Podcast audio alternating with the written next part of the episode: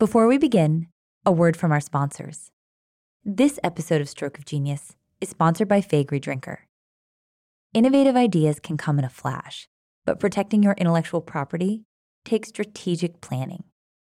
Faegre Drinker has nearly 200 IP professionals dedicated to help you monetize and safeguard your intellectual property. Faegre Drinker delivers excellence without arrogance and IP services tailored to your unique business needs. Visit faegredrinker.com. Women have been inventing to solve the problems that they face for years. Like Shirley Jackson, who's responsible for inventing the technology behind caller ID and call waiting. How about Stephanie Kwolek, who created the first of a family of synthetic fibers of exceptional strength and stiffness? The best known member is Kevlar, a material used in protective vests as well as in boats, airplanes, ropes, cables, and much more. There's Melitta Bentz, who received a patent for her coffee filter system in 1908 and founded a business that still exists today. Maybe you haven't heard of Chieko Asakawa, who's blind and created the homepage reader so that people who are visually impaired could use the internet. There's Lisa Lindahl, who created something you might have heard of called a sports bra. Stores. Well, a bra had never been sold in sporting goods stores. Every business is run by men owned by men. We were one of the first women owned businesses in sporting goods. And even more recently, Sara Blakely, who came up with a little invention called Spanx. I kept talking to all these men in the process of trying to make my product, and I remember thinking, where are the women? Why am I not speaking to any women here? And then it dawned on me that maybe that's why our pantyhose had been so uncomfortable for so long because the people making them aren't wearing them and each of these women was responsible for coming up with the type of innovation that was needed most at the very moment they needed it to solve the problems they were facing but despite the fact that women have been innovating for years and years women are still underrepresented as inventors and even though women have already been a leading force in entrepreneurship and innovation only 12% of recognized innovators in the United States are women. Part of the problem is lack of support. Part of the problem is that historically women have not been highlighted as inventors. The most well known inventors we hear about are men. These are not three separate devices. This is one device. And we are calling it iPhone. Bill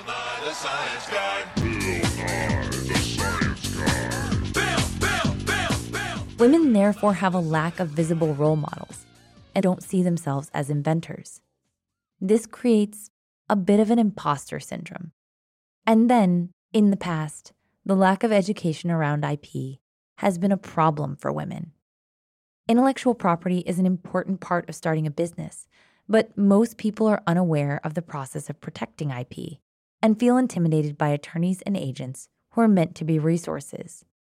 On top of all of that, women are more likely to be perfectionists, and this can result in women not submitting their ideas for patenting, thinking their idea is not good enough. People are increasingly talking about how to support underrepresented communities and encourage them to enter the innovation ecosystem. In this episode, you'll meet a woman entrepreneur who's new to this innovation ecosystem and is working on problem solving for the moment we find ourselves in right now. From the Intellectual Property Owners Education Foundation, this is Stroke of Genius. At this point, you may have already seen the headlines of how women have been impacted by the pandemic in the past year. Shows the effects of coronavirus could in one year erase all the progress that women have made in the workforce in the past five years or more. So one is women are struggling at home women have more responsibility for domestic tasks. That has increased. That's Dr. Tracy Brower, sociologist and career expert. And then women are struggling at work as well. Hours have been reduced. Women have had a harder time feeling like they're under more pressure. They've had to pull back or opt out of their careers. They tend to be in jobs that are most at risk of being cut back. And so I think about kind of this home and health and work piece, and all of that kind of spills over. The pandemic has pushed as many as 1 million women especially moms, to cut down on their hours or completely remove themselves from the workforce. Part of this is due to the demands women have at home, as well as the overall job loss in the country. Based on the most recent Global Gender Gap report, minimizing the wage gap between men and women has been set back a generation. And then, of course, there's the prevalent mental health crisis faced by many during the pandemic, including women.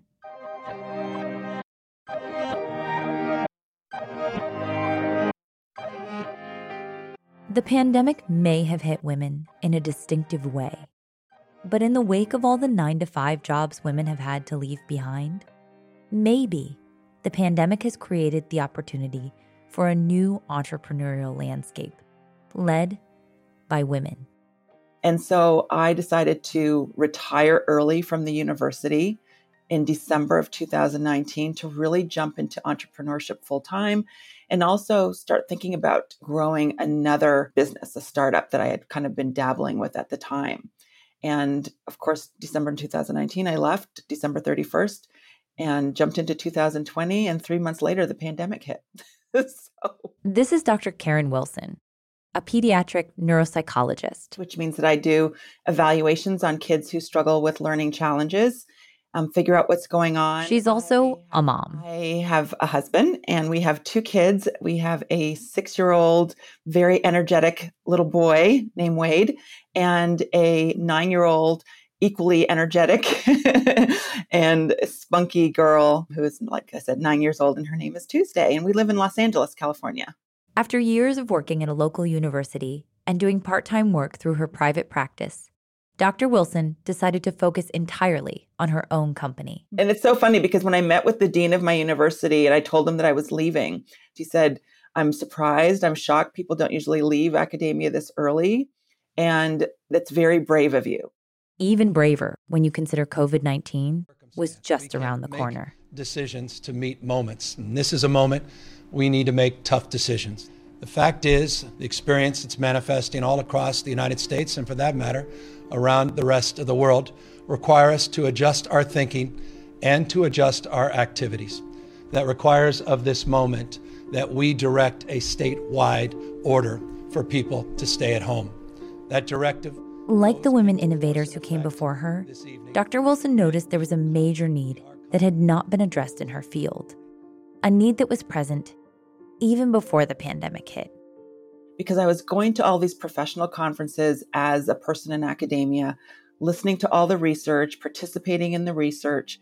But I realized that none of that research was getting to the parents and the teachers who could really utilize that information at home and in the classroom. You know, when I was sitting with a parent and they said, Well, I, I never knew that's what dyslexia was, or I didn't know what that the ADHD could manifest like that. And I thought this research has been out there for 10, 15, sometimes 20 years and we're sharing it in our own disciplines, but it's not getting to the people who could really benefit from the information in a way that could really impact lives. What many would have seen as just a problem, Dr. Wilson saw as an opportunity.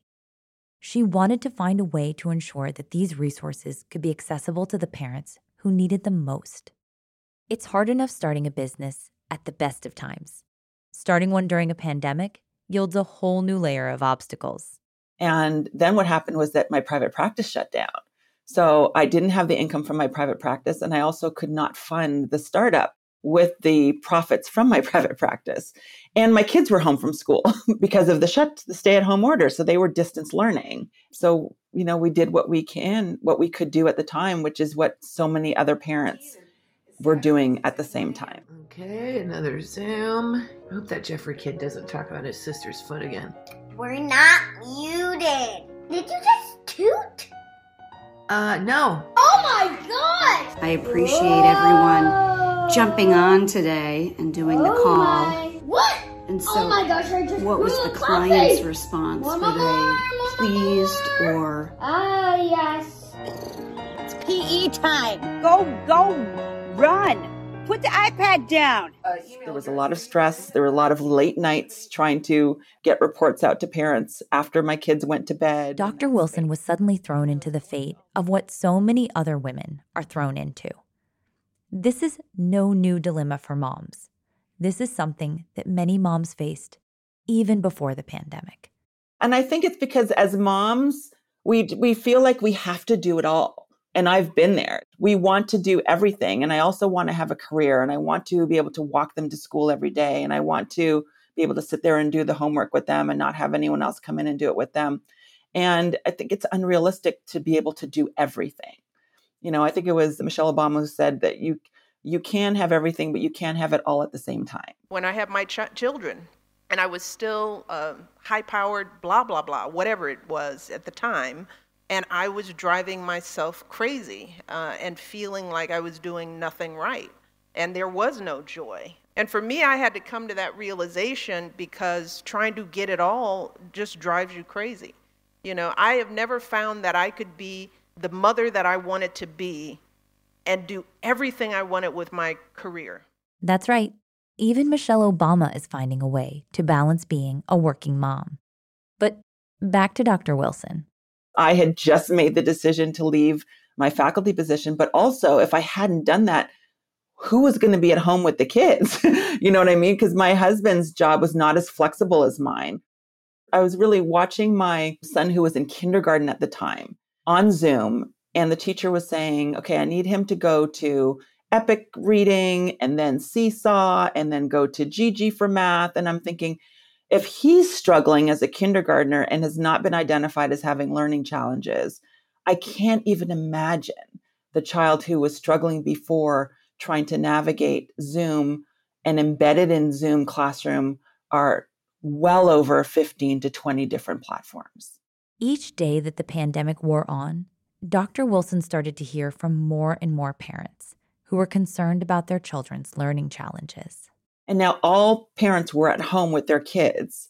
And some parents already knew that their kids were struggling, and now they were seeing them struggle even more. Some parents were seeing their kids struggle for the first time because it was the first time they were able to sit and watch their kids learn.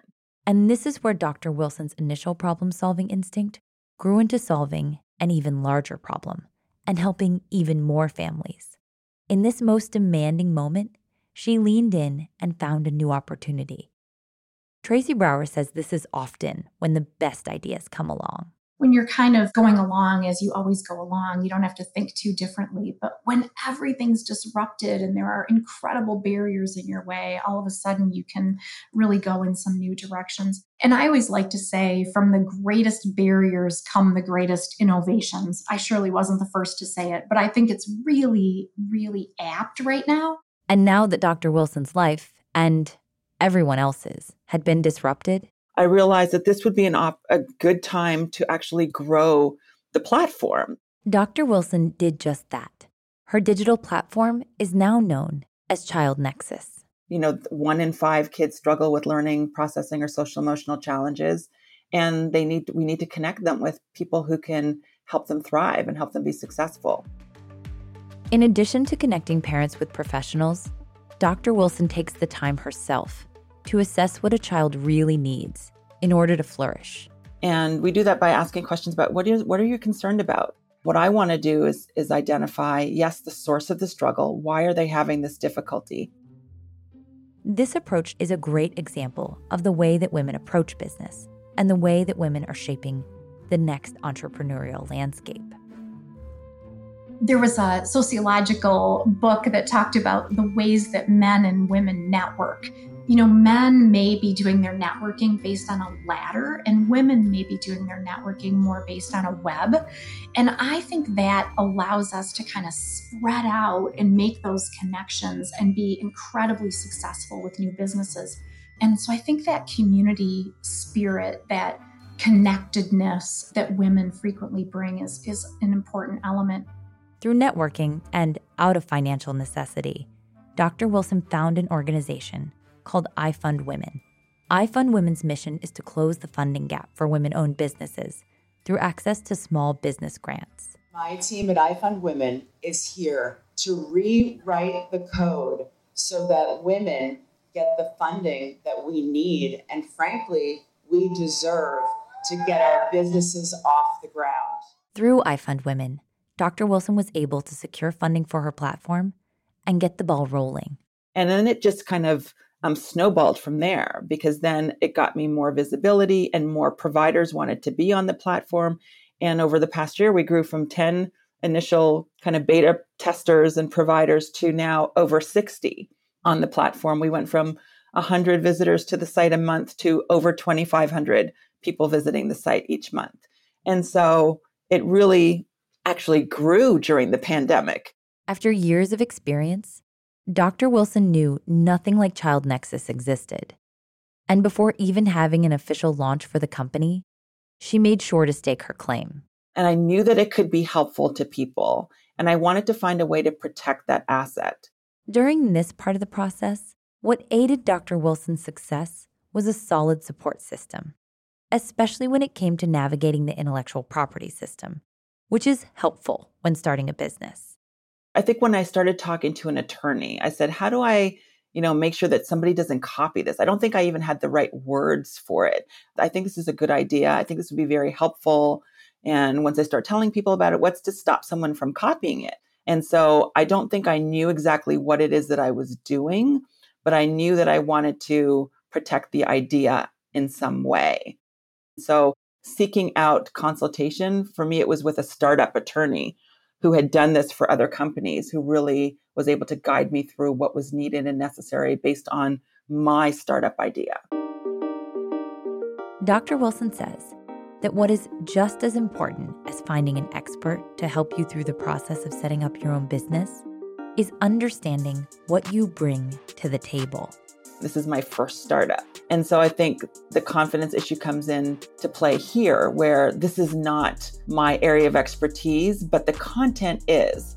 What Dr. Wilson is saying to all the women out there is that even though embarking on a new innovation may put one in an environment they aren't accustomed to, a great idea is worth pursuing.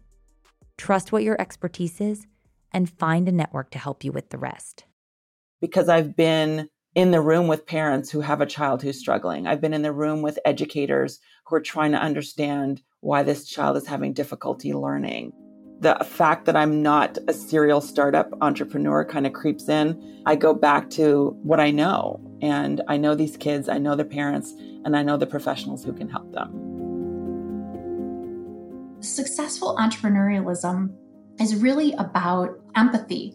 I've got to really understand my users. I've got to really understand the market. I've got to really understand the problem that somebody is facing that they might not even know they're facing, and I can solve proactively that empathy is a really critical part of successful entrepreneurialism. And so we know women are really, really good at empathizing. We know women tend to be really strong in that area. So it's this empathy that our world will need to solve the problems we're currently facing.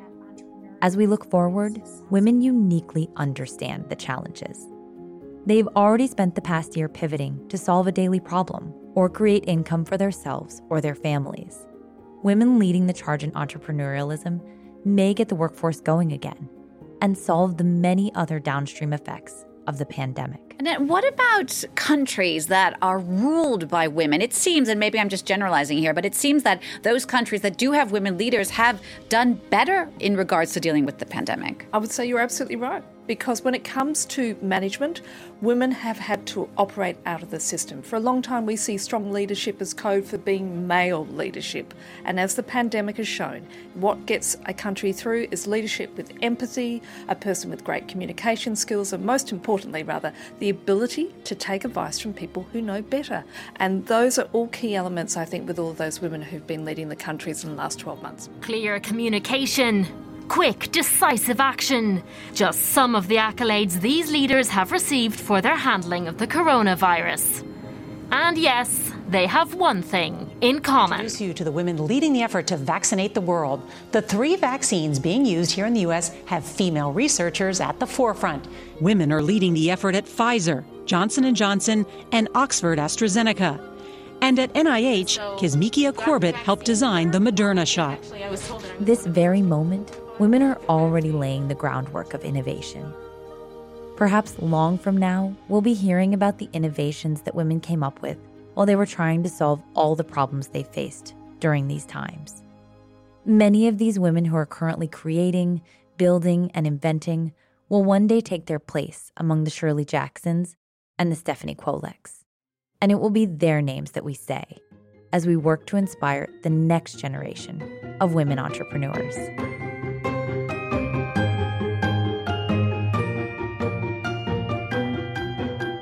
This episode is sponsored by Faegre Drinker. Innovative ideas can come in a flash, but protecting your intellectual property takes strategic planning. Faegre Drinker has nearly 200 IP professionals dedicated to help you monetize and safeguard your intellectual property. Faegre Drinker delivers excellence without arrogance, an IP service is tailored to your unique business needs. Visit faegredrinker.com. IPO Education Foundation hosted a webinar early this year titled Herstory of Invention, featuring three prolific female inventors. In case you missed it, the recording can be found on ipoef.org forward slash behind the idea.